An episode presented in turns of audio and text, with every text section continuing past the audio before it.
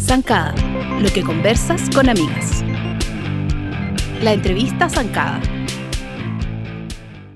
Bienvenidas a un nuevo episodio del podcast de Zancada. Cada vez me cuesta más decir episodio como sin escucharme a mí misma diciendo episodio, episodio.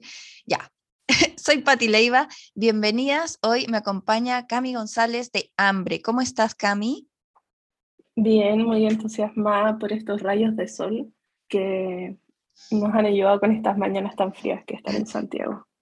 Muy cierto. Cami, ¿y en qué estás en estos momentos? ¿En qué está hambre? Eh, bueno, partamos por contar qué es hambre para quienes todavía no te siguen. Bueno, Hambre es una iniciativa lésbica editorial que tenemos junto a Daniela Josefina, que es coeditora y también somos eh, pareja. Eh, desde el 2019 publicamos fanzines, realizamos encuentros, hacemos activaciones públicas eh, y otro tipo de experimentos para publicar el trabajo de mujeres y disidencias. Hacemos fanzines, que son publicaciones económicas, pequeñas, íntimas. Nuestras tiradas van desde 25 copias hasta 200 y cada una de ellas tiene eh, pequeñas intervenciones hechas a mano. Entonces, en ese sentido, nos concentramos un montón en el proceso de producción de cada una de nuestras publicaciones, eh, porque tenemos a la base de nuestro proyecto esta idea de que cada publicación es una receta única. Entonces, en la colaboración con las autoras, con traductoras, colaboradoras. Em, vamos cocinando esas publicaciones a fuego lento.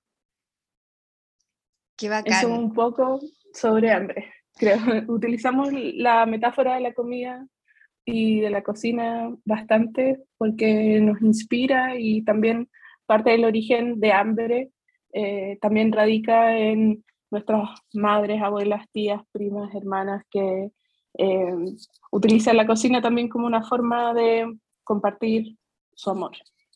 Es una palabra bien em, seductora en el sentido del hambre, eh, tienes hambre no solo de comer, sino también como con los ojos o de aprender, ¿no? Es como, como que se aplica a varias áreas. Sí. ¿Y dónde puede alguien como acceder a esos fanzines? Em, generalmente lo que hacemos, o sea, existe la venta directa a través de las ferias o distintos encuentros, actividades en las que participamos. Em, también hacemos venta directa a través de nuestras redes sociales, entonces ahí uno puede también como acceder a las copias en específico. Eh, y también algunas de nuestras publicaciones tienen extractos o sus versiones digitales disponibles online. Y bueno, esperamos prontamente también aumentar nuestra red de distribución en librerías y otros tipos de espacios, porque eh, estamos ahora un poco recuperándonos de la pandemia, yo diría, y activando mucho más esa distribución eh, material y concreta, más allá de lo que es Internet y redes sociales, que por mucho tiempo fue como nuestra primera vitrina, especialmente en esos días pandémicos, en que muchas ferias editoriales también se estaban suspendiendo y, y al final eh, el encuentro más directo con lectores se daba como a través de, de Internet. Y Cami, eh, me gustaría también que nos contaras un poco más de ti. Eh, yo he tenido la suerte de, conocerte a través de Ruidosa, donde estuviste trabajando hartos años eh, en la parte gráfica y de comunicación. Entonces, me gustaría como contar un poco este background tuyo del diseño, del el feminismo, de cómo nace, de, de, tus raíces que son como bien inesperadas también, y, hacen que todo sea más interesante en, lo que tienes que comunicar. Bueno, yo soy periodista de formación. Em, actualmente estoy, de hecho, terminando un magíster en edición de libros. donde estoy haciendo mi tesis sobre fanzines, em, pero previamente yo diría que em, mis distintos intereses siempre han estado cruzados como por el feminismo y por esta idea también de em, poder diversificar nuestras referencias culturales. Yo diría como que a mí me encanta la cultura pop, siempre me ha gustado, me ha gustado la música, me han gustado los libros, los fanzines, pero siempre había un poco como, o por lo menos cuando yo era adolescente, eran principalmente referentes hombres, blancos, mayores, ya no sé. Como que he pensado mucho en eso últimamente, como que me gustaba mucho Bob Dylan, pero que todavía me encanta. Pero, por ejemplo, ¿dónde estaban esas mujeres que estaban cantando en géneros similares o en esa época? Entonces yo diría que eh, desde que tengo más o menos como 16 años que descubrí a las Riot Girls, que son este movimiento feminista eh, que surge en Estados Unidos, también vinculado a la música, a los fanzines, que tiene la premisa de cómo generar esos productos culturales desde las niñas y mujeres eh, para niñas y mujeres. Entonces, desde ese entonces he tenido un poco como ese interés, ese deseo y, y, después los distintos caminos de la vida me fueron también eh, como profundizando por esos caminos, yo diría, como que después del 2016 hasta marzo de este año, que esos fueron como cinco años, estuve trabajando en Ruidosa, como tú dices, en comunicaciones, en la parte gráfica, eh, y, y, finalmente yo diría que, ¿qué tiene en común ese proyecto con Hambre? que es lo que hemos ido desarrollando más últimamente,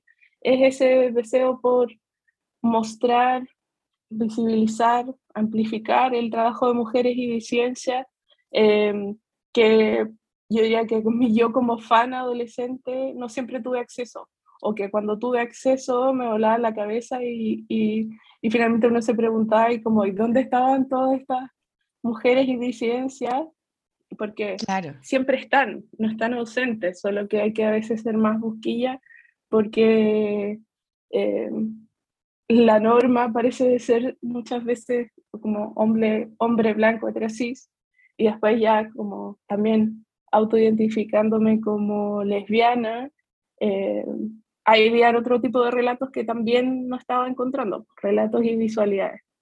Entonces, eh, es un poco sobre mí, mis vueltas. Me gustaría que me ayudaras como a, no sé si explicar es la palabra, pero hablar de por qué una necesita referentes, que a veces eh, me pasa a mí que siento que cosas son muy obvias, pero, pero cuesta transmitirlas, como, ya, pero ¿por qué tienen que meter en todos lados a un latino y a una eh, persona eh, trans? ¿Y por qué tienen, cachai? Y, y, por qué, como que me da esa desesperación, como que, ¿por qué sí? porque es obvio, pero es bueno quizás eh, aterrizarlo bien y conversarlo. Eh, no digo que haya como una respuesta única, pero tú que estás constantemente estudiando sobre esto, sobre la integración, la visibilización, eh, ¿por qué una necesita referentes? ¿Por qué son buenos? ¿Por qué son necesarios? Mm, a mí me parece, sí, como tú decías, yo creo que hay varias respuestas, pero yo diría que principalmente como para expandir las posibilidades de, de ser y pensar y hacer y de cómo comprendemos el mundo, eh, me encanta poder diversificar las, los relatos y, visualidades porque finalmente no todos somos iguales. Eh, y, y cuánto puede cambiar la vida de alguien, por ejemplo, encontrarse con un disco, un fanzine o una obra de arte que eh, un poco como que te habla directamente, que representa eh, cierta experiencia o cierto interés o deseo, etc. Entonces, como, no sé, yo pienso, ahora es más de 12 años desde que vi el primer fanzine feminista en mi vida y, y si bien quizás he tomado hartos caminos entre medio y a veces uno tiene como bifurcaciones y todo. Em, igual es, como que sigo rayando la papa, así como sigo pensando e interesada en más o menos los mismos temas que cuando tenía 16 años y eso hace más de 10 años atrás. Entonces creo que eh, si, si uno se encuentra con estas producciones culturales, eh, y digo producciones culturales porque puede ser arte, puede ser libros, puede ser obras de teatro, poesía, puede ser lo que sea. Es como que en ese encuentro con aquello no tradicional, eh, abre la cabeza de muchas maneras. Y como que un poco, en mi caso personal, me atrevo a hacer cosas que de otra forma diría como, ay, pero que alguien haría algo así es muy loco. Como que uno puede estar constantemente pensando en cómo que hay que, no sé, eh, un poco existir o actuar dentro de cierto camino determinado y no cuestionarse nada en el camino. Pero yo creo que en mi caso, no sé, siendo lesbiana ya, ya hay un quiebre de la norma, entonces, ¿por qué no seguir como expandiendo y explorando esas posibilidades? Ya sea haciendo como, no sé, dibujos, fanzines, encuentros, como la, la creatividad en todas sus maneras y en todas las dimensiones de la vida. Claro, es como asumir eh, la posibilidad de crear, eh, expandir, como dices tú, la posibilidad de crear y no de ser eh, solo una espectadora de lo que hacen otros, que está bacán, todo el mundo, algunas hacen, otras consumen, otras miran, otras disfrutan, otras sacian esta hambre, pero... de distintas maneras. Claro, eh, pero, pero es bacán saber que una tiene la posibilidad de hacerlo. Sí, y los fanzines igual han sido un poco nuestro camino, eh, digo nuestro también porque con Dani lo hemos ido descubriendo juntas como que el fanzine, eh, bueno, son estas publicaciones económicas, la, lo que está a la base es como que cualquier cosa puede ser un fanzine, es una definición también fluida, diversa, pero finalmente un poco como engloba esa perspectiva de, de cómo no necesitas tener, por ejemplo, una profesión, ser de cierta manera o ser realmente experto en algo como para hacer un fanzine. Cualquier persona puede hacerlo, como desde niñas a adultos eh, no sé, hasta un gato podría ser un fanzine si, dijera que es un fanzine, si uno hace una colaboración. Entonces, como que el fanzine igual ha sido una, una manera para mí de, de, explorar ese camino, en el fondo, como de que sea una práctica que es creativa, que es política, que es abierta, democratizadora, inclusiva. Y dinámica. Sí, dinámica, que el error es parte de su proceso, em, que puedes hacerlo con, con, los materiales que tienes en casa. Eso, describámoslo. Ni siquiera necesitas una impresora. Eso, describámoslo eh, como objeto. Como técnicamente, el fanzine puede ser a partir de una hoja carta. Sí, o menos. o menos. Realmente, sí, o más. Es como que un fanzine bueno, como decía antes, son estas publicaciones económicas hechas por una o más personas, generalmente se hacen como en el espacio eh, íntimo del hogar. Eh, un fanzine, por ejemplo, no es un libro. Eh, no es una revista. sí, pero, pero a veces por formatos la gente como que lo más cercano a lo que lo vinculan es una revista, pero finalmente puede ser cualquier cosa, desde un afiche doblado, una bola de papel, si es que uno quisiera, o un fanzine de una hoja. Eh, es, es, muy diverso y amplio, pero eh, engloba ese un espíritu, que es en el fondo como que es abierto, inclusivo, democrático. Eh, y uno puede incluir en esos fanzines o en estas publicaciones contenido, textos, dibujos, etcétera, cualquier collage, lo que uno quiera. Incluso hay fanzines que no tienen nada escrito o impreso. Entonces, em, en el fondo es, pensar, infinito. Sí, pensar estos objetos editoriales en, en esas posibilidades.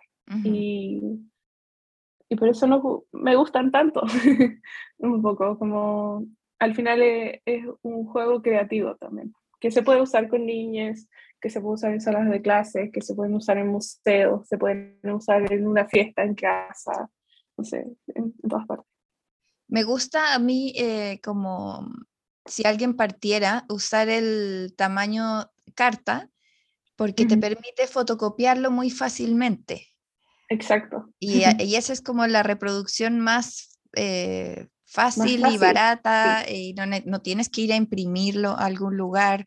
Y, y, tiene esta magia de los dobleces que te hace que, como con un truco que... Libro. Sí, la primera vez que lo haces es como, ¿qué? ¿Cómo? ¿Dónde iba ese corte? ¿Dónde doblo? Pero, no sé, busquen en YouTube cómo, cómo hacer un fanzine. Tiene que haber un montón de, videos explicativos. Y nosotras en Hambre igual eh, hemos subido algunas veces unas pequeñas guías. Ah, la raja, qué buena. Sí, y yo diría que espero prontamente también tener, vamos a tener una publicación con, con algunos básicos, una especie de manual de fanzine para explorar. Me encanta, Cami. Eh, te agradezco un montón tu tiempo. Sé que estás a puertas de aventuras emocionantes. Sí. Eh, y me gustaría que nos dejaras tus, tus redes para que te sigan y para que nos abramos y dejemos como la invitación a hacer fanzines. Exacto, sí. Bueno, em, me pueden seguir a mí en Instagram como Simón lo dijo. Ahí también siempre estoy compartiendo eh, contenido en torno a fanzines, eh, encuentros, algunos videos ahí también haciendo algunos dibujos, etc. Y también pueden seguir a Hambre como Hambre, Hambre, Hambre. Y ahí están los links a nuestras publicaciones, nuestro sitio web, nuestro TikTok. Nos gusta también subir eh, videos en cámara rápida haciendo los procesos y evidenciando ese trabajo manual que describía anteriormente. Y, bueno, síganos porque vamos a estar con muchas aventuras, eh, como decías, por Alemania. Vamos a estar participando en un encuentro de editoriales independientes que se llama Lumbum of Publishers, en el contexto de Documenta 15, que es una feria de arte contemporáneo que se hace en Kassel cada cinco años. Así que se vienen hartas cositas. Qué bacán. entusiasmadas. Estaremos siguiendo las historias entonces. Sí. Bacán, Cami. Te mando un abrazo grande. Muchas gracias. gracias. Chao, chao. Chao. Zancada, lo que conversas con amigas.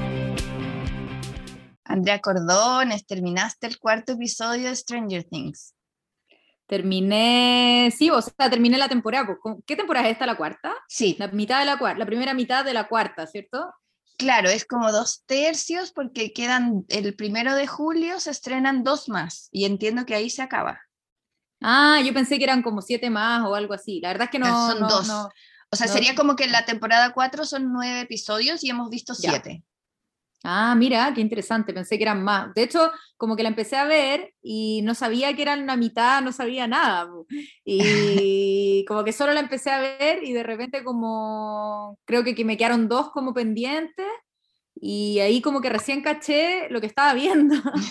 ahí recién caché que era como la, que, que se estrenaba la, la, temporada y después pensé, oh, la, la otra mitad se, se, estrenará se estrenará el próximo año. Me llamó la atención que fuera ahora el primero de julio Así que encuentro interesante el fenómeno de programar así, de estrenar así, lo encuentro muy entretenido. Sí, como que yo no lo había visto en esa dosificación, como que nos habían dado mitad y mitad, o quizá en DC SAS hubo una cosa así, pero muy como no planificada, con COVID entre medio, entonces fue medio incómodo, pero ahora como que quedé súper conforme con este final de primera parte eh, y como que solo espero más, como que mis expectativas quedaron demasiado altas. ¿Te gustó? ¿Te gustó mucho, la, te gustó mucho esta temporada? Muchísimo, muchísimo. Yo no sé, ¿tú cómo era tu relación con Stranger Things? Para mí era como primera temporada, o, sea, cuando irrumpió en Netflix fue así como amor total y absoluto, como que no podía más con este mix de E.T., de los ochentas, eh, Cuenta conmigo, y esta música como medio sci-fi, synth, no, estaba así, pero en llamas. Además que eh, los niños de Stranger Things son mi generación. O sea, yo tenía 13 en ese momento. Entonces, Wow. todo me hace sentido, ¿cachai? Qué heavy, qué bacán Sí. verla así. Qué bacán. Yo, mm, sí, yo, yo una serie que le tengo mucho cariño porque eh, yo creo que fue una de las primeras veces, o sea, no sé, no, no quiero dar datos exactos porque no los tengo, pero creo que fue una de las primeras series que, que se estrena como deliberadamente todo junto en, en un mismo fin de semana, un mismo día, em, eh, y, y que está como construida y escrita para que uno la pueda ver de corrido eh, como cómodamente en el fondo, entonces, porque en el fondo uno igual eso ven- uno venía haciendo maratones desde antes, eh, pero como me acuerdo yo como en Cuevana, eh, viendo como Mad Men, ¿cachai? Como poniéndole los subtítulos, como, como no corriendo Claro, de corrido. Pero ya después como- de que se estrenó, porque Mad Men la vimos a gotas por HBO. Claro, claro, exacto. Cuando Entonces, salió. como que, claro, pero me acuerdo como estas, como que tengo la sensación de que uno no veía tantas maratones antes de Stranger Things, como que fue como el periodo en que Tienes se abrió razón. como esta, esta, esta cultura de la maratón, como Ujú.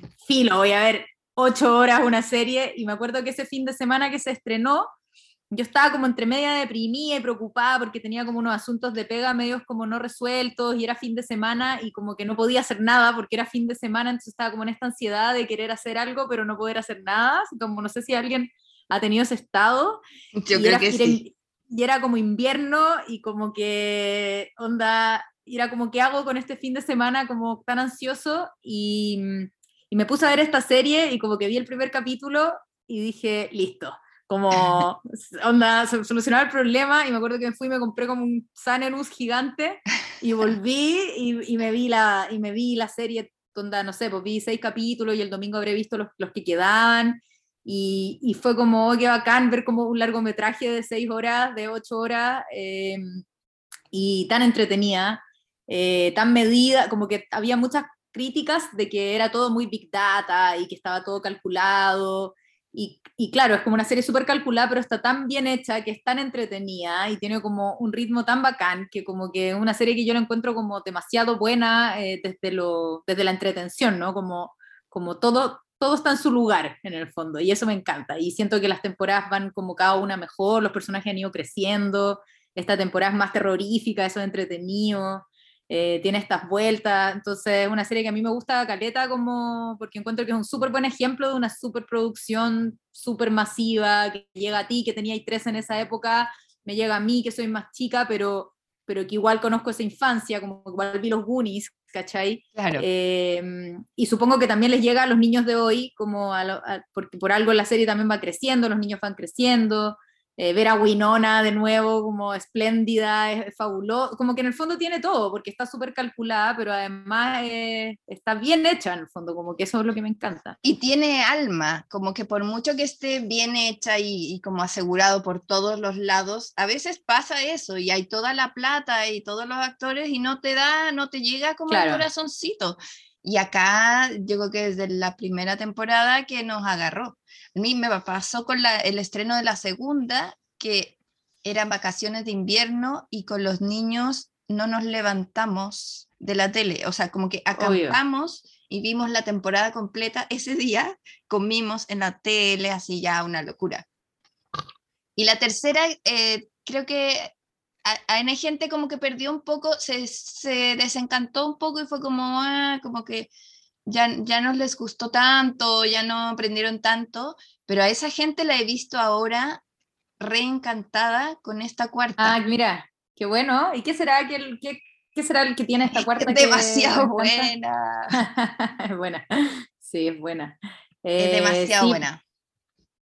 Bueno, también tienen nuevos personajes, eso hablaba, hoy día en la mañana estaba trabajando en, en- en unas, en unas creaciones con un, con un colega guionista y, y le hablaba de eso, porque me gustaba mucho que los personajes como que parten en el fondo estos cuatro amigos con Eleven y luego, bueno, y, y, y esto otra trama más adolescente, ¿cierto? Como este triángulo amoroso y luego como que se empiezan a mezclar, ¿no? Y esta temporada Sí. es como todos con todos, como que las aventuras están como en otros, como hay otros, hay otras parejas, digo, no amorosas, sino que Duplas. parejas como de duplas de, de acción en el fondo, y eso es entretenido, como que se cruzan, hay como un cruce generacional también, como que los adolescentes no están, bueno, los adultos son otra, otro cuento, pero, pero los adolescentes ya no son como solo los adolescentes y estos niños, sino que es como cruce generacional y eso también lo encuentro muy entretenido.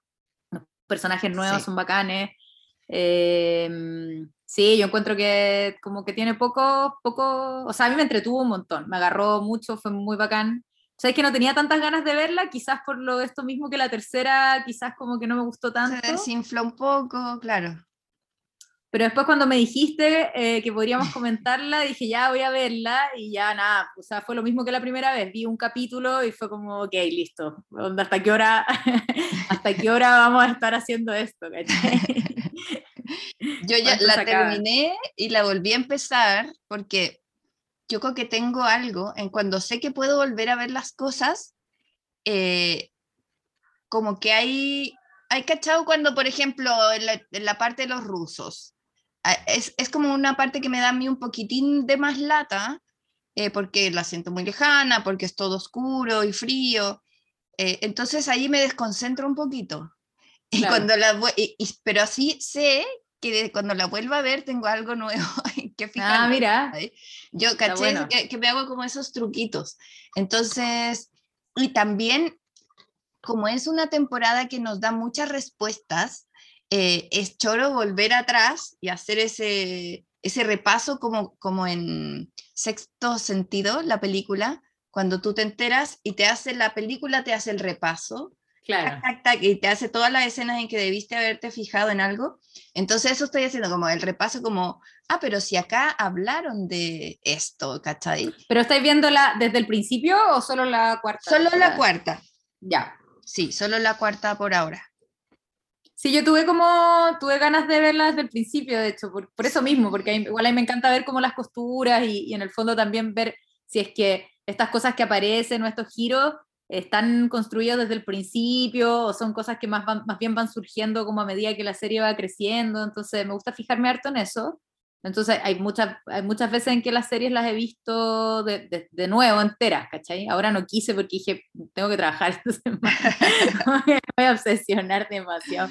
Pero, pero sí, yo creo que está súper bien construido todo, pues, ¿cachai? Como que, bueno, es que no sé si ya empezaremos con los spoilers, pero... Yo creo que sí, es hora da hartas respuestas, da hartas respuestas, entonces uno dice, ay, esto, esto calza, calza con lo que estaba planteado al principio eh, completamente, o hay como aquí un, hay como un movimiento de cosas para que calcen, eh, eso lo encuentro entretenido. Em, sí, como que no se ven pegados con, con, con chicle. Claro, claro. Eh, y eso lo encuentro como súper choro de ver así como hacia atrás, ¿cachai? Creo que, creo que lo voy a hacer, pero no alcanzaba a hacerlo para esta conversación. sí, esta conversación es sobre el, la cuarta, que bueno, parte con, con Eleven escribiéndole esta carta a Mike y como una carta llena de mentiras, de, de, de autoengaños, de ella estoy súper bien, soy cada vez más feliz, eh, pero eh, es tan buena la carta porque deja ver cómo es ella, ¿cachai? Como su inocencia, eh, esto de, me sigue yendo bien en matemáticas eh, y estoy mejorando el lenguaje, claro, porque esta niñita no sabía ni hablar, eh, pero es un genio. Em, y todo esto con la música como de Mamas and the Papas, California Dreaming, que a mí me fascina. Bueno, la música es un tema eh, como un súper, súper plus de todas las temporadas, en verdad. Sí, pues bueno, y también tiene esto, o sea, y todas las temporadas tienen como una canción que te rompe el, alma y, y, que adquiere un significado y que está súper bien elegida. Entonces, me acuerdo, bueno, la tercera era como la de La historia sin fin, que fue como un revival heavy de eso, y como que digo, como, ¿cómo puede ser tan genial? Es como, yo sé que igual los gringos tienen súper claro cuáles son sus referentes y si están trabajando más encima con estadísticas y números, o sea, como todo, como que obvio que saben que esa era la canción, pero, pero uno dice como es perfecta, ¿cachai? Como es perfecta, está perfectamente bien puesta. Y ahora pasa como con este, con este temón como medio olvidado. Yo no sé si, si efectivamente era un tema súper olvidado. Eh, Running Up eh, That Hill de Kate Bush claro, no sé si será un tema como olvidado para ellos, ¿cachai? Pero como que, como que por lo menos para uno, que, que nosotros los chilenos somos un poco eh, herederos para para bien o para mal de, de, la cultura gringa, ¿no? Entonces uno lo tiene como ahí en alguna parte, ¿cachai? Como que, eh, y eso lo encuentro como también súper loco, que, que, como tan bien elegido el tema, ¿no? Claro, es como, ¿por qué esa? ¿Cómo supieron que esa iba a funcionar de esa manera para que esté en TikTok como locos?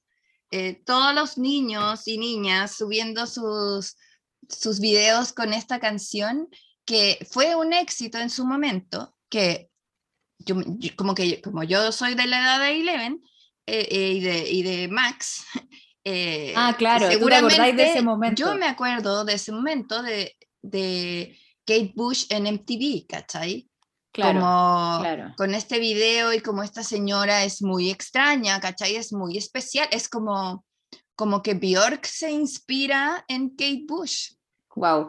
Y, Eh, y ella tiene, tiene, o sea, como que fue, fueron todas sus canciones como conocidas, como que fue... Tiene muchos hits, Ya, tiene muchos hits. como muchos hits, tiene duetos importantes con Peter Gabriel, tiene otras canciones loquísimas también, pero no son las que están como en la punta de, de tu mente, ¿cachai? Claro. Como que igual en la temporada 1 es como Should I Stay or Should I Go de The Claro. Clash, pero The Clash como que siempre está, Sí, ¿o po. ¿no? Como que es una Sí. constante.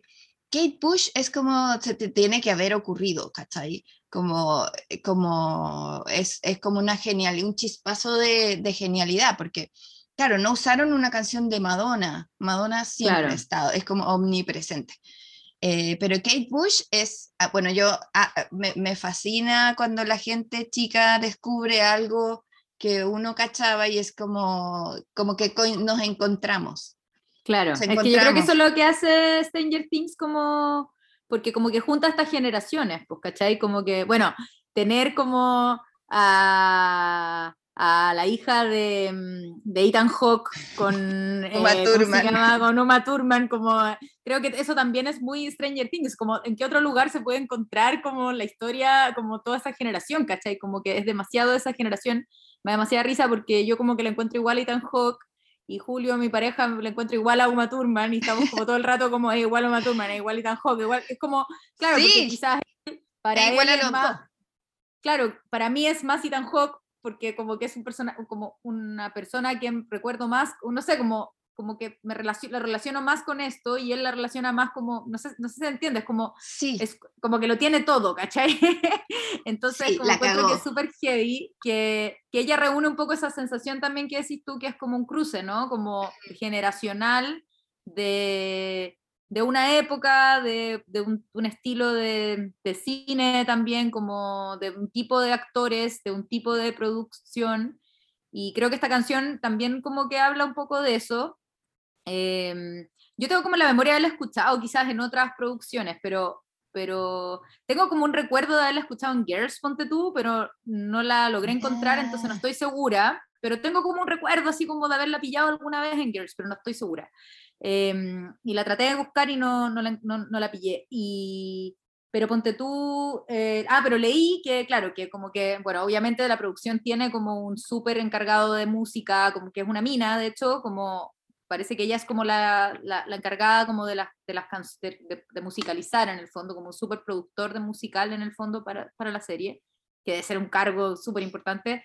Soñado. Y soñado además, y, y claro, y que ella como que, le había, que ella había como propuesto esta canción, y habían tenido que hablar con Kate, como, porque Kate como que era muy selectiva, como donde ponían Sí. su música, y, y en el fondo al final había dicho, bueno, obvio que esto es como para el marketing, como que obvio que sí, porque le encanta Stranger Things, y como que había, eh, había decidido ponerla en, en- en- o sea, había decidido eh, ponerla en esta temporada que obviamente ahora como que está como un hitazo, obviamente, subieron como sus sus reproducciones en todas las plataformas, ¿cachai? Me Eh, encanta, me entonces igual encanta es- que le llegue este billetito retroactivo a Kate Bush, como justicia. Absolutamente.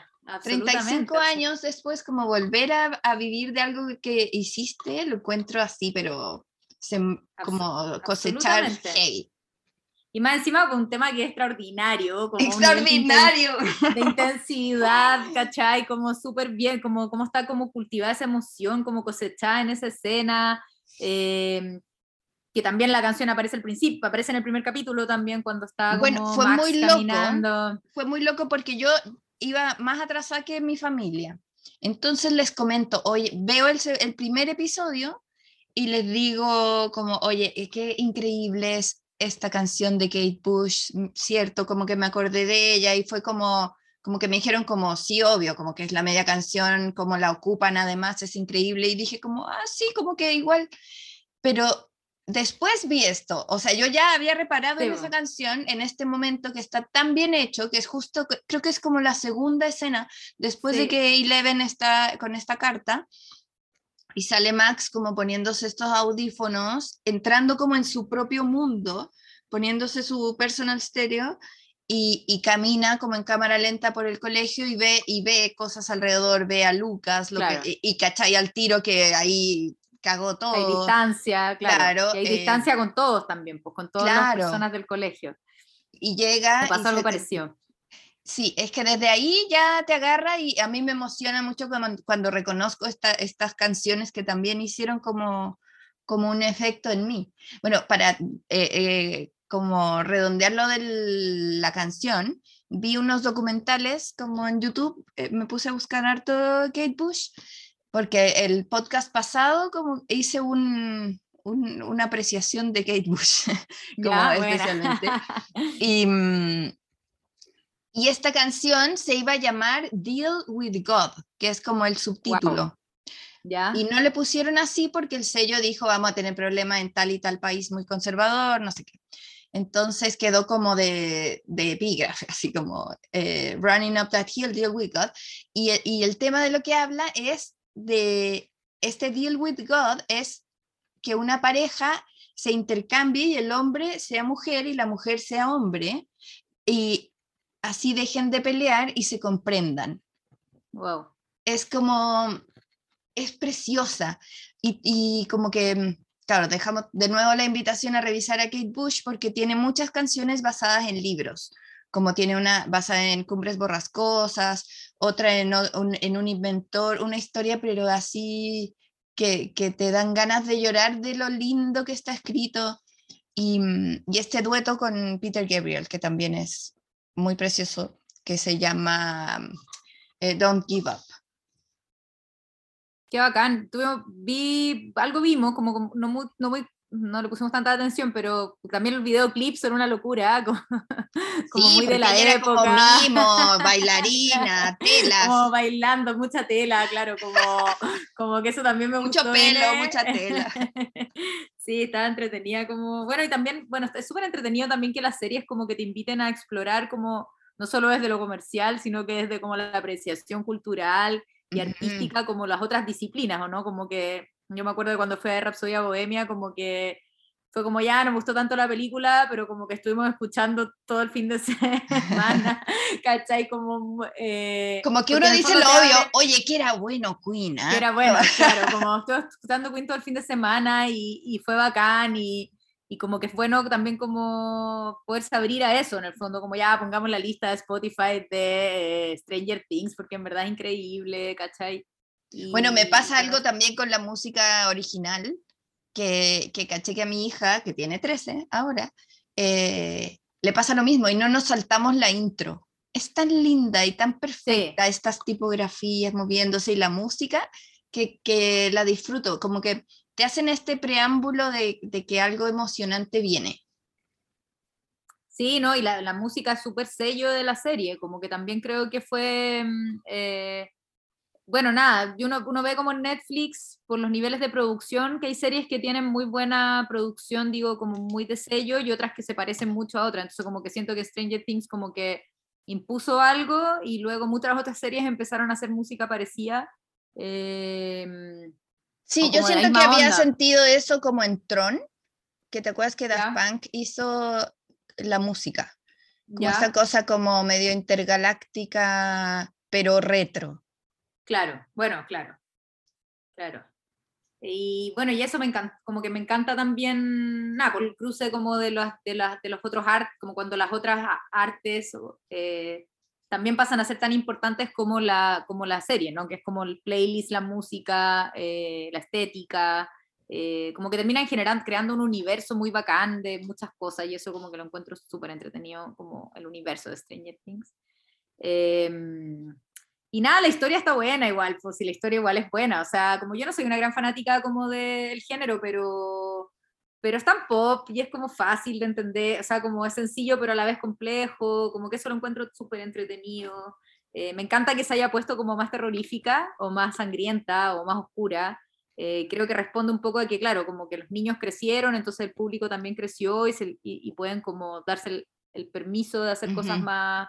Y que habría sido un poco desilusionante quizás como seguir como en la tecla de estos monstruos más eh, naif, o no sé si más naif, pero como que no se ve tanto en esta, o sea, como la, creo que el primer capítulo tiene N sangre, ¿o no? Como, bueno, hay como masacres están estos recuerdos que son brígidos igual, como eh, que son súper sangrientos, claro, hay masacre, eh, y se va poniendo cada vez un poco más oscura también, pues como con el rollo con, como del... No sé, es que no sé qué tanto spoilear, la verdad. No, de ahora en adelante spoileemos, porque me encantaría como comentar detalles, eh, por ejemplo, de las cosas chicas, como de la adolescencia, cuando como bien dices, mezcla, se mezclan estos teams de, de teenagers y otros de más adolescentes, más teenagers, pero más grandes. Eh, ahora están todos entrelazados y pasan cosas como, ¿en qué minuto Steve se puso, le salió pelo en pecho? es como un tema.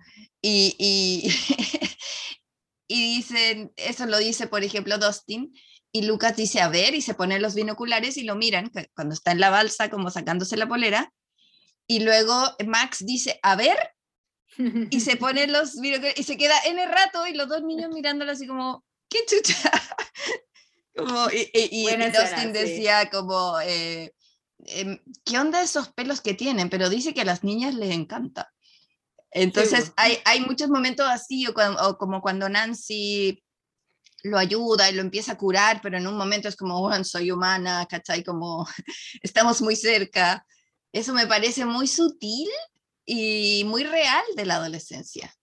Sí, eso está entretenido. El... Bueno, y también está como este otro como personaje nuevo, como que fuma marihuana y como que es súper como Eddie, claro, y como que tiene también como, como esa volada y los niños como que saben, pero no, como no, no se meten, ¿cachai? Como que también encuentro entretenido que mm, bueno, obvio, están en California, ¿cachai? Como, como que tienen que haber Era posible, era posible. Es igual a Eddie Van eh, Halen, ¿no encontráis? Oh, verdad. Yo lo veo y es como, es Eddie Van Halen. Y tiene como mil años. Y, y me gusta que hacen referencia a eso porque se ve mayor y es como, no te he graduado. Pero yo en mi colegio había como que en el colegio que yo hice la secundaria había N como lo que votó la ola. Entonces había niños en cuarto medio, como en la prepa allá, que eran unos señores. Veo fotos y digo, es que broma, que este gallo parece apoderado, ¿cachai? Tiene barba cerrada. Es, es, divertido porque está súper planteado en la escena en que lo presentan, que es como, como que uno está como construido, o sea, está jugado desde ahí, porque tú lo decís, como que en este viejo, pero luego es como, ah, no es tan viejo, y luego como que lo, lo, molestan porque como que llega mil años sin poder salir, ¿cachai? Y entonces como Em, y yo lo encuentro súper mino, aparte, como, como que tiene como, como que algo pasa con los looks, que son como malos looks, o sea, como que son looks extraños, pero a la vez hacen que, que, que como que se potencie la belleza de los actores, no sé cómo, como que me pasa algo. Como, pasaba con, Billy. Como pasaba con Billy, claro. Que era como, que ¿qué onda ese, ese pelo atroz de los 80, pero entiendes que eso era hot, ¿cachai? Claro, como que hacen, logran hacer que que sea como, darle como una onda muy bacán, y eso lo encuentro como muy entretenido. Eh, me gustó ese personaje, lo encontré como mm, choro. Eh, me imagino que eso pasaba mucho en, en, los colegios, en los gringos, como en sus high schools. Me acuerdo que Además que se entiende, se entiende que, que, le hagan caso, que él sea como un líder, porque es un viejo, ¿cachai? Claro, o sea, es claro, claro. Y también como que los amigos... De Freaks and Geeks? No, o sea, eh, antes de eso, que los amigos también son como Dustin y Lucas, ¿no? Como que también hay algo como ahí, como que se replican un poco los, los, los, arquetipos de, de, los amigos que tiene Eddie como con los niños. Eh, no, que me acordaba que en Freaks and Geeks hay como una escena, creo que en el último capítulo, donde invitan a James Franco a jugar como a este juego de rol de mesa, no sé de lo que es, que hacen los niños, ¿cachai? Y es como y él termina jugando con los niños y como que lo pasa bien, ¿cachai? Y como que es muy gracioso porque es como que tú eres, me acuerdo que como que tú eres el duende Carlos o algo así le dicen, y como y Franco como, ok, yo soy Carlos, ¿cachai? Como que creo que eso se tiene que haber dado como en los high school, como el, el juego de los nerds, entre comillas, del, del, del, del colegio, como, con, como el deseo de que el bacán del colegio como que juegue contigo a tu juego de mesa, eh, de roles o qué sé yo, pues, porque... Y llevarlo a tu mundo, como a tu, y llevar- a tu llevarlo a tu segura. mundo, claro. Y es lo que claro, hace llevar- que ahora eh, Dustin trate de weón a Steve. Diga como, Claro, claro. me estáis hueveando que me estáis preguntando esto y es como porque eh, es un universo en el que Steve no se maneja. Él tiene como otras, eh, como, como decían, cuando él quería acompañarlas al psiquiátrico, era como, o sea, la cárcel, lo psiquiátrica, y, Sí. y decía, eh, pero puedo usar mis encantos. Y ella le dice, es que tus encantos no nos sirven acá. Este es un Claro. señor muy, eh, con muchos títulos científicos. Y él así como, ouch. Claro. Bueno, ahí, ¿qué tal la referencia de, del silencio de los inocentes? Ah, Es bueno, heavy. Bueno, que también eso tiene mucho Stranger Things eso desde el principio, porque hace como referencias súper literales de como grandes íconos de la historia del cine o de la época o posteriores o que, está- o que rodean un poco lo que, lo que buscan retratar. Eh, sí, pues, y también es bacán porque creo que está como en el tono justo, ¿no? Como que no tratan de pasarse de listo, uno entiende que no es una imitación, sino que es una referencia, pero está hecha como con respeto y está hecha como con, Sí, con No elegancia. se ve como un ¿cachai? gag.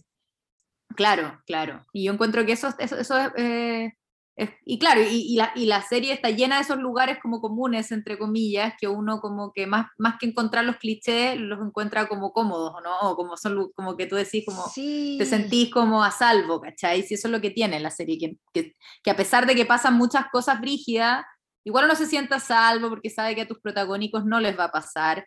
Como que me pasaba con ese, esa escena con Max, es como, obvio que no como que juega No con sé, eso, ¿no? Como, sí. obvio que no le va a pasar nada a Max, obvio que no le va a pasar nada a Max, pero igual uno está ahí como, obvio que, obvio que no le va a pasar nada a Max, ¿cierto? Como.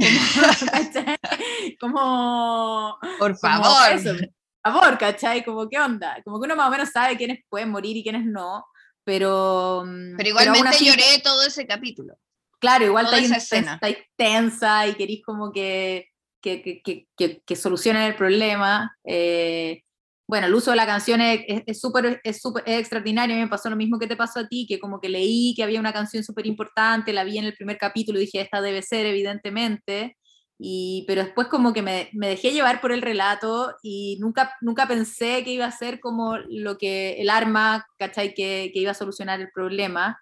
Eh, y después uno lo mira para atrás y dice como es obvio, y como encima digo como yo trabajo en esto, ¿cómo no me di cuenta antes? Pero creo que es parte de lo entretenido que es poder ver algo tan bien construido que te perdís en el relato nomás, ¿cachai? Como que tenés tus antenas en otros lugares, en, en en- en la... Entonces se torna siempre sorpre- sorprendente, eso a mí, me imagino que hay gente que anticipa mucho más esas cosas o qué sé yo, pero, pero a mí yo encuentro que están muy bien construidos eh, en general casi todo. Lo, la trama que no me gusta mucho es como la de los rusos. eh, creo que ahí se un poco al chancho con la caricatura, pero creo que Sí, también debe como ser que parte de la Winona en el avión es, es la parte como humorística, es como el Jar Jar Sí. Binks de la cuestión, como que eh, igual yo la quiero tanto, pero es muy, es imposible que Winona ahí esté tan pon- como poniendo caras como de, "Mm, ¿qué está Sí. pasando? Como, como que esto es mucho más heavy de lo que, como lo estás tomando. Sí, Eh, sí. Pero bueno, supongo que es un descanso, porque si no Claro. estaríamos como... Ahora, la escena en que se encuentran con Hopper, es que Hopper un Oscar, por favor. Qué bacán es, qué bueno es él. Qué bueno es, me encanta. Sí, además. qué bueno es él, sí, a mí también me encanta. Eh, sí, pues súper bueno. Aparte que uno como que se olvida al tiro de que de lo improbable que es que haya sobrevivido. Como- Que, que No. yéndose a meter como rehén a la cárcel rusa, tú puedas salir vivo de ahí. No, no, y que, que haya llegado vivo, porque el final de la tercera igual es como ya, onda, Ah, claro, claro. como que murió y ya está, como que cómo se salvó de esta mega explosión, ¿cachai? Y luego como que ya, como, que no sé, no sé si supongo que es como que ha pasado el suficiente tiempo como para decir, em, eh, ya no importa, como obvio que quiero que esté vivo, ¿cachai? Como que, que empezar a cuestionarlo, digo, ¿cachai? Me, encanta, eh, la certeza de Winona para las cosas. ¿Te acuerdas cuando en la primera temporada le muestran a Will, su hijo muerto, y ella dice, no, no es, y no se le mueve un pelo? Es como, ¿qué? este no es mi hijo, como no voy a ir al funeral, como no. Y tenía razón. Y acá es como que está dispuesta a ir a hacer esta jugada. A Alaska, como. Claro, Y a volar en un avión. O sea, yo ahí me reía a gritos cuando se caen en el avión y van como ¡Ah! Eso es súper también como de los Goonies y como de ese tiempo, como que en un momento es como vamos a morir eh, y sabes que no, que no va a ser un accidente grave, que no se rompieron ni un hueso.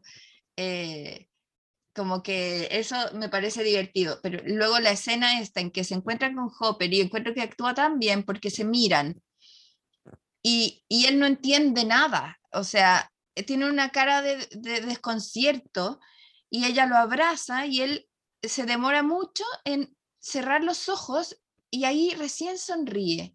Es como, oh, se me paran los pelos de puro acordar. Y es bacán porque creo que también discuten sobre si es su mujer o no es su mujer, como, como que también hablan mucho de eso, como también cuando, cuando hace que el, que el otro, que el ruso le pegue, como que también como que le sacan cara como su mujer, como que está todo el tiempo dando vueltas en, en, en su mujer, ¿no? Como en, en si, si eso no es su mujer, ¿cachai? Y, y, claro, como que eso se termina como de cosechar en, en la escena del abrazo, mm. donde es como más allá de la posesión, de la cual no, no estoy de acuerdo. Es su mujer, ¿cachai? como, como abrácense, ¿cachai? Como obvio, onda. Y es como van a morir, pero primero abrácense. Como que eso pensaba mientras veía, los veía abrazar, decía como tienen que apurarse, pero se merecen demasiado este abrazo porque es probable que mueran igual. Entonces, como deténganse ahí y luego como terminen como con su escape, ¿no? Pero sí, es bacán y como que siento que ellos también tienen harta química y eso funciona, y funciona interesante. Em, Ahora yo como, como persona fracturada, eh, atropellada y fracturada de mi pierna izquierda, casi me muero cuando Hopper dice, ah, no, quiebrame el tobillo. Sí. Sí. Igual sabéis que vi, vimos The Northman hace poco y como que toda esa escena, no sé si la viste, no. era, bien de North, era bien de Northman como su presidio en, en, el, en, el, frío, como que tenía algunas cosas, ¿cachai? Sí, me dio risa, dije como estoy viendo, esto parece que lo vi hace poco. Ah. Como que es divertido que a veces como que se cruzan, son... De más, es buena parece, mi hijo me la recomendó.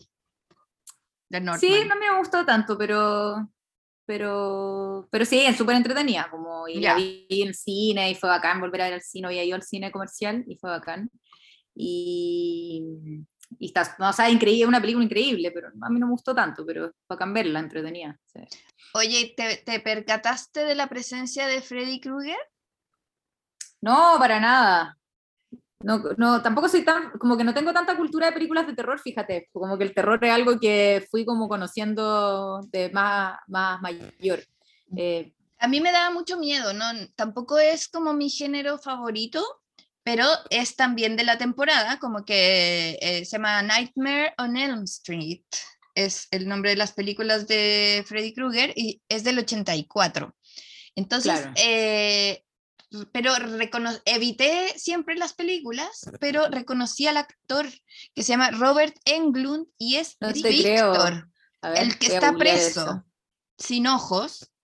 Wow. Eh, que no es el mismo joven. Claro, no, sí, pues un, ah, claro, ya, perfecto. ¿Sabéis qué? Cuando vi el, cuando los vi, cuando, cuando eh, me preguntaba si era el mismo joven mucho, porque mm, por la silueta, ¿no? Como la nariz, como el, perfil, claro. ¿cachai? Claro pero decían, no, como que pensaba, que pensaba como habrán maquillado, o sea, ¿para qué? Como que había que maquillar N, ¿cachai? Entonces, ¿para qué van a envejecer como tanto a alguien? Como que pensé que podían ser distintos, pero encuentro, bueno, yo creo que responde un poco a lo que habíamos hablado de la, de la lógica de todo lo medido de Stranger Things, que justo él sea como un actor icónico eh, de una película como súper importante para la cultura como gringa de Como lo de la era época. quizá también el guiño de ese pololo de Joyce, Bob, que es ¿Ya? los Goonies.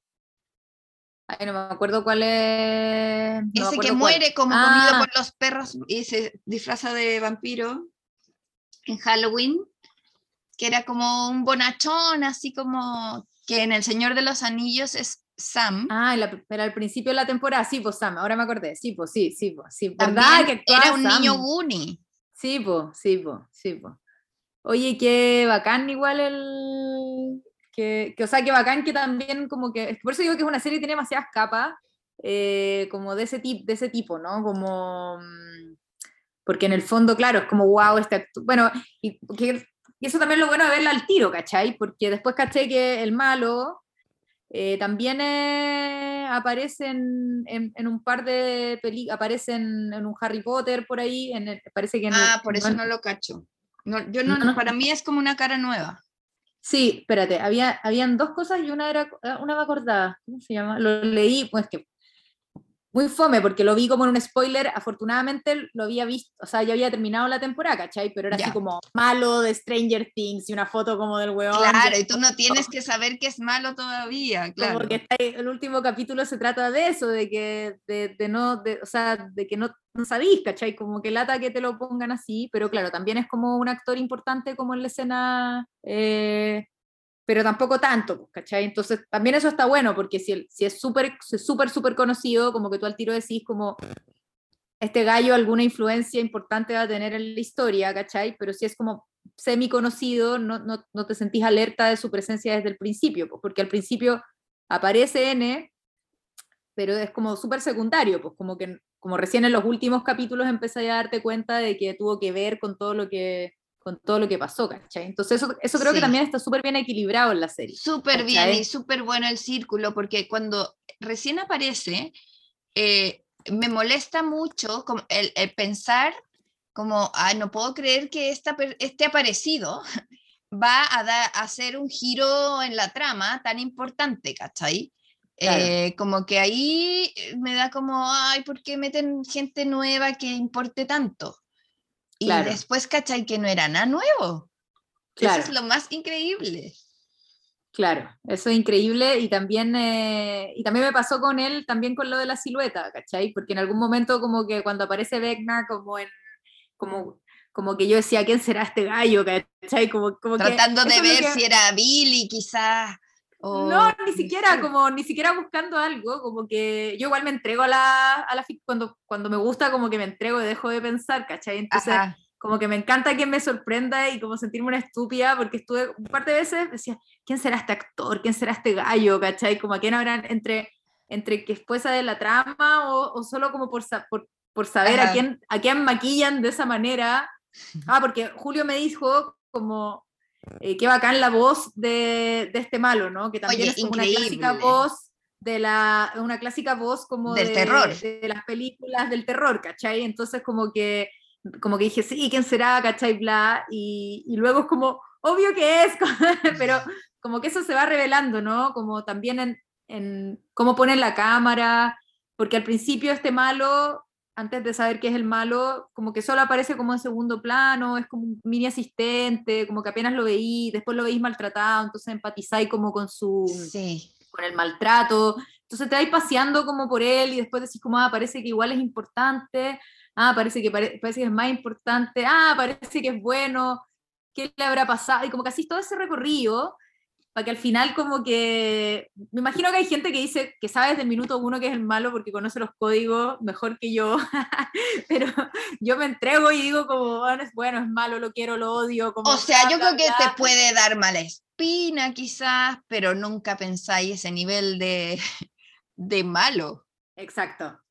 Claro, ese nivel de mal, ese nivel de maldad, ¿cachai? Y de poder y que las historias estén cruzadas, también como que encuentro que eso es muy bacán, porque decía como estas, ni niñitas, ¿para qué se van a ir a meter ese manicomio? ¿cachai? Y, de y resulta que como pensé que, en algún momento pensé que la historia se iba a ir para otro lado, como que iban a haber como unas investigaciones paralelas, como una en el, en el terreno de lo terrenal y la otra como en el terreno de lo, de lo fantástico, y y nada, pues como que al final estaban súper cruzadas y eso también fue bacán, ¿cachai? Como súper bien cruzadas, esta casa, el lugar. Eh, Me encantan hasta los, hasta los reclusos de ahí del, del manicomio. cuando dicen como niñitas, ajajaja, como que hay una Claro. mujer que se ríe, otro que les dice, ay, se les olvidó el zapato, cenicienta, lo encuentro, pero eh, son perfectos, porque son como igual tallitas, pero Sí. no te dan mono, no, no, no son, eh, son chistosas. también desarrolladas, como que, eh, claro, porque tiene esto la serie, bueno, lo que hablábamos antes de, de que es, un- es como una serie muy cómoda también, como que te protege. Entonces, como todos los momentos de tensión tienen como un relief de algo, eh, ¿cachai? Como que te mantiene en un estado eh, muy amable. eh, y eso como que encuentro que la hace como una superproducción muy masiva y que puede ser para todos, ¿cachai? Porque va corriendo, o sea, van corriendo desesperada y claro, ahí está esta talla como de Cenicienta, se le perdió el zapato y como que te detienes a reír un segundo y luego sigues con ellas como queriendo que escapen o un montón de cosas, o lo de los pelos, ¿no? Como que están en este bote a punto como de encontrar el portal y como que nos detenemos a, a verle, a verle el, el pectoral, el pelo en pecho, a Steve, ¿cachai? Como que eso igual lo encuentro como... eh, está bien medido, está todo como en su... como que eso lo encuentro muy bacán. Oye, y, y, eh, como cinematográficamente, eh, ¿qué opinas de ese cambio que hay de estilo de filmación cuando llegan estos tiras a la casa de los, Oh, de, de los cabros cuando se están escapando con este pizzero marihuano? eh, es increíble, empieza como, como que fuera una serie de los ochentas eh, policial.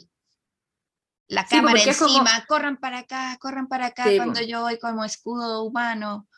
Tiene harta coreografía, eh, tiene harta coreografía como de la locación, ¿no? Que como que se cambian de lugar, cruzan Sí. como unas murallas, aparecen por el otro lado la cocina, ¿cachai? Como yo los cuido, no sé qué. Ajá, Eh, sí, pues, o sea, y muy impactante también, porque tampoco no habíamos visto balaceras así masivas en la serie, ¿cachai? No, como, entonces todo es como más, está todo más exagerado en esta temporada. eh, o sea, hay muertos, ¿cachai? Como muertos, digo, no solo eh, como eh, eh, por todas partes, ¿cachai? Como que es sangre, digo, como hay, Ajá. hay mucha gente tirada en el piso sangrando como durante la temporada y eso igual es, ya no es el lugar seguro de los niños de 8 o 10 años que vieron la primera temporada, ¿cachai? Como, eh, y esa secuencia es súper impactante, pues sí, pues, sí. sentí que era como cuando uno, ¿viste WandaVision?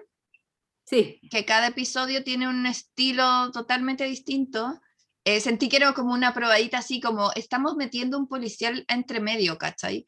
O en, no sé si viste eh, esa Batman animada, perdón, eh, Spider-Man, Spider-Man, no, no, animada, no, no. eh, no me acuerdo cómo se llama, pero eh, yo creo que aunque no estés en el universo de los superhéroes Marvel, eh, te va a gustar, porque sí, no, la tengo, la tengo súper pendiente. Sí, sí, sí, no, sí, la que tengo esto súper era como pendiente. a nivel eh, como humanos, eh, meter otro género. Otra casi, técnica, claro, otra, otro, otro lenguaje. Otro fondo. lenguaje. Sí, porque es bien usado. Sí, a mí no me, no me saltó para nada, como... eh, nada, estaba súper bien resuelto aparte. Me impacta el- la cantidad de muertos, en verdad, como eso, como que empieza a tener Oye, sí, consecuencias más allá. Dark. Dark, Sí, po. esto como que lo único que me hace como ruido todavía es como ver a estos niños escondiendo un cuerpo. Siento que eso es Sí, como po. superior, como que esto ya es un delito, ¿cachai? Y esto, hay dos mayores de edad, o sea, como que, ¿qué va a pasar con eso? Me Sí. preocupa. Por eso, claro, como que digo que hay- como que se sale un poco del. Porque cuando la serie es como en, en esta ciudad, como que en el fondo todo responde, ¿no? Como al secreto de la ciudad, ¿cachai? Como, Claro, como. Hawking, claro. Claro. Pero luego cuando ya empieza como a irse, cuando, entra, cuando ya entra el FBI, como a la serie, en toda la serie gringa en algún momento como que entra el FBI, como que ya ahí ya como que la cuestión se disparó en otras direcciones, pues, ¿cachai? Ahora imagino que estos pacos, estos otros son como medios eh, privados, no sé, pues son como... Superiores, eh, como son el que- verdadero poder. ¿Qué, qué chucha? Están como por sobre la ley, o sea, son como una eh, otra, otra clase de policía. Como, el fondo, entonces- poder oculto, el poder sobre el poder, no sé. Claro, entonces como que me imagino que no le importa tanto estar enterrado en el medio del desierto porque como, como que están preparados para eso, ¿no? Como que creo que por ahí hay algo, eh, no, no están como dentro de la, de la ley, ¿no? O sea, como Mm. de lo... Pero sí, claro, como que hay algo, hay, como que se sale un poquito del margen del- de la seguridad de un lugar donde pasan cosas raras y, y ya empieza a ser como, eh, eh, no sé, como que se, se- y bueno, y en el último capítulo no aparecen estos niños. No, Con mis niños decíamos, ¿y qué onda estos? ¿Dónde están? ¿Qué pasó? Los olvidaron, ¿qué onda? Ah, y lo otro que encuentro muy, muy interesante de la serie es cómo resuelven a Eleven en, eh, como los recuerdos sin Eleven niña, ¿cachai? Eh, eso creo que está, está bien pensado también, ¿cachai? Porque en el fondo, eh, eso, pues como que son capítulos como heavy flashbacks, pero como no la tenéis a ella, chica. Brígido. Además, porque es tan igual, como que en un momento cuando está con su trajecito blanco, tú ves como es un adolescente, se, se ha desarrollado, digamos, ya no tiene Claro. este cuerpo de niñita que tenía cuando recién salió, que era como, ¿es niñito o niñita? ¿Cachai? Cuando la veían pelada. Eh, entonces es, es muy loco lo que te hacen como con el ojo y la mente. Sí, Como. ¿qué estoy viendo? Y, y tienes como que reparar, como, ah, pero está achicada, como... claro. Es una locura. No, claro, y también como que te ayudan a, o sea, y, y cuentan su pasado con ella grande, ¿cachai? Pero como muy bien justificado, como que está recordando, ¿cachai? Entonces como que es loco igual el, el- el recurso en general, digo, como ya a veces es chica, a veces es grande, como que yo no, mira, no, no lo googleé, pero me gustaría saber, eh, claro, como que la achicaron, pero cómo, que, que cómo, cómo lo hicieron, ¿cachai? También. Y es bacán que no abusen de eso. Eh, lo encuentro súper interesante también cómo está resuelto todo el, todo, todo el rollo con Eleven, ¿cachai? Igual Eleven como que me da un poco de, de, mm, de nervio, como esa actriz que como que se entregó tanto al, a, la- a las cirugías, no sé qué se hizo, eh, me, da como, me da como pena, no sé, como que me decepcionó un poco. Sí, es como que se arregló los dientes y ya eso le cambió N su carita y Sí. luego, eh, no sé, pero ¿qué tanto se podría haber hecho si es tan joven? No Es sé, como si yo creo que algo en los dientes- mayor, sí, algo heavy en los dientes y, y como, como un relleno que no entiendo por qué se da, hay colágeno natural. Claro, claro. Pero fíjate que he visto también que mis niños como que ya ella ya no les gustaba tanto ella como Millie eh, y como que se reencantaron con ella en la serie. O sea, a mí eh, como que me da una compasión infinita. Ya, y como que, ¿qué se, qué, ¿tienes alguna teoría ahora como de lo que viene? Que, ¿Qué respuestas nos podrían dar este universo? Entre las preguntas que se hacían también los niños, ¿no? Como eh, Eleven, en un momento Dustin dice, pero Eleven no creó este, este Upside Down. Eh, claro. Y empieza a hablar como, esto existe hace miles de años, quizá los dinosaurios, y Steve así como, ¿qué wea estáis hablando? ¿Cachai? Y, pero después, cuando entran a este Upside Down y van a la casa de los Wheeler, Nancy se da cuenta de que su diario está escrito hasta cierto día. Entonces es como que el tiempo se detuvo en, en hace un par de años. Claro, igual dicen que parece que ella menciona que fue el día que se perdió eh, Sam, no sé cómo se llama, el, el- el primer niño perdido, el Will. hijo de Winona. Will. Eh, que me encanta, me encanta cómo ha crecido, ¿no? Sí, es un tierno. Es demasiado tierno, sí. Eh, y el día que se pierde Will, parece que ella dice que es el mismo día que se perdió Will, ¿cachai? Eh, por algo que lee en el diario. Y mm, entonces como que, claro, se entiende que el tiempo se detuvo ahí, pero que sigue existiendo esta realidad paralela, porque en el fondo se comunican con Dustin, ¿cierto? Entonces como ahí hay algo que está interesante de, de cachar, como que claro, como que el tiempo se, se paró ahí por alguna razón, em, o sea, por la abertura del portal, me imagino. Em, hay algo de eso, claro, como que no me quedó tan claro tampoco como quizás no lo he pensado, eh, como sobre este, este, este, malo, ¿cachai? Como claro, que vino antes, como que estos otros monólogos en el fondo son unos eh, soldados aparentemente. Eh, no sé lo que viene, no sé lo que viene, pues supongo que como que igual el camino es que Eleven se convierta en una superhéroe, como que eso hay que dárselo, ¿no? Entonces tiene que claro. eh, eh salvar, salvar el mundo nuevamente, recuperar sus poderes, controlarlos más. El encuentro em, muy bonito. Me imagino que en algún momento se juntarán todos los personajes. Claro, claro, tienen que reunirse. Eh, y Leven, como que nos quedamos en que vuelve a nacer. Es muy loco eso. Cuando es como, como, como que pasa esta guagua por un pasillo que es como, como nacer. Así lo vi yo, no sé.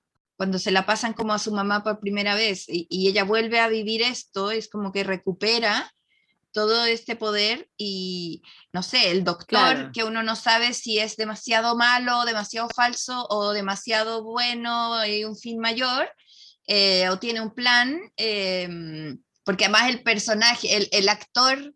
Eh, Paul Reiser es como un weón que me cae bien, ¿cachai? Como, como un weón afable. Eh, entonces ahí también te manipulan pero él le da demasiado color, así como toda esta gente trabaja aquí porque cree en ti, cree, es como, weón, eh, eh, aquí es como, como una fábrica de armas nucleares, pero una arma superior, tú. Claro, eso, claro, porque es lo que están preparando ellos, ¿cachai? Como cuál es la información que ellos tienen sobre este mundo, al, revés, los niños sabrán más o menos que ellos, como conocen, no sé, como que todo eso es muy, eh, quedó muy abierto eh, me imagino lo que te decía, que en algún momento se van a juntar todos los personajes, me imagino que estos que quedaron en el desierto llegarán a encontrarse con Eleven en algún momento, estos otros, no sé, pues se cruzarán en el inframundo. Em, bueno, eh, quedó la, la niña eh, quedó atrapada, no? Nancy, que se me olvidó el nombre. Nancy quedó atrapada, no sabemos, el, el, otro, el Eddie, parece que también está como, quedó como atrapado, o porque no lo mostraron, no mostraban, no lo mostraban saliendo, no sé. Ah, no me acuerdo, pero me, me, eh, acuerdo que me sorprendió que agarrara a Nancy, fue como, oh, esto no lo vi venir, ¿cachai? Como estos que están como cachando ya que puede pasar, no sé qué, y ella no se veía frágil en ese momento que es lo que, lo que sucedía con los demás. Pero yo ahí digo, Vecna apunta Como niño atormentado. A, a la culpa. Y, y, Nancy tiene esta culpa antigua que era tremenda en su momento, ¿te acuerdas? Cuando no podía, la loca no podía mirar a los papás a la cara, a los papás de Barb. No, eso está interesante también. Eh, ¿Qué va a pasar? Bueno, obvio que la van a rescatar y todo, pero igual está bueno como que haya quedado ahí como atrapada. Eh, tiene muchas capas, ¿no? Como que los están persiguiendo por todos lados, como los pacos reales, los pacos falsos, eso también es entretenido de ver cómo se va a resolver, y este súper malo, ¿qué onda? Em, ¿Será el más malo de todos los malos o habrá otro más malo? Como, no sé, como bueno, los otros están en Rusia, como que pasan Sí, falta mucho por pasar. Me sorprende que queden solo dos capítulos, Falta mucho, como en verdad son dos, ¿cachai? Como que yo pensé que venía como una segunda mitad donde se reunían y como empezaba como todo de nuevo, ¿cachai?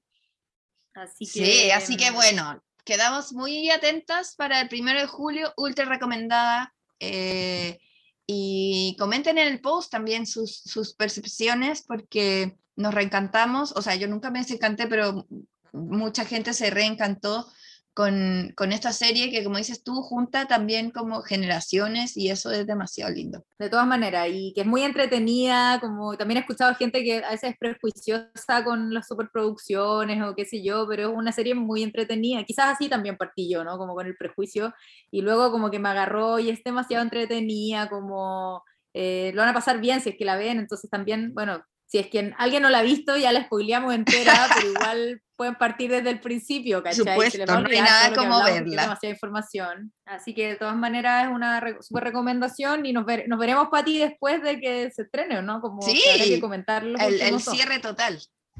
Bacán. De todas Gracias, maneras. Andrea Cordones. Ya, Te mando un abrazo. Un beso grande. Chao, chao. Nos veremos pronto. Chao, chao.